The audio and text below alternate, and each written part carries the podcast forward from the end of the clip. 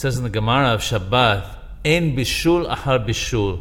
There is no cooking after cooking, meaning that once an item has been cooked, we do not say that it can be cooked again. However, there is cooking after baking or roasting. An item that was baked in an oven can subsequently be cooked in liquid.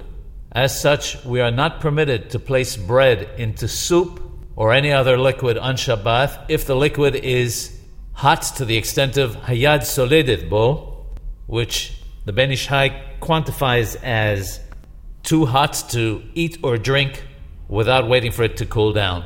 In fact, this does not apply only to bread, but we may not place any food in a liquid in a liquid which is hot to the level of yad soledet bo.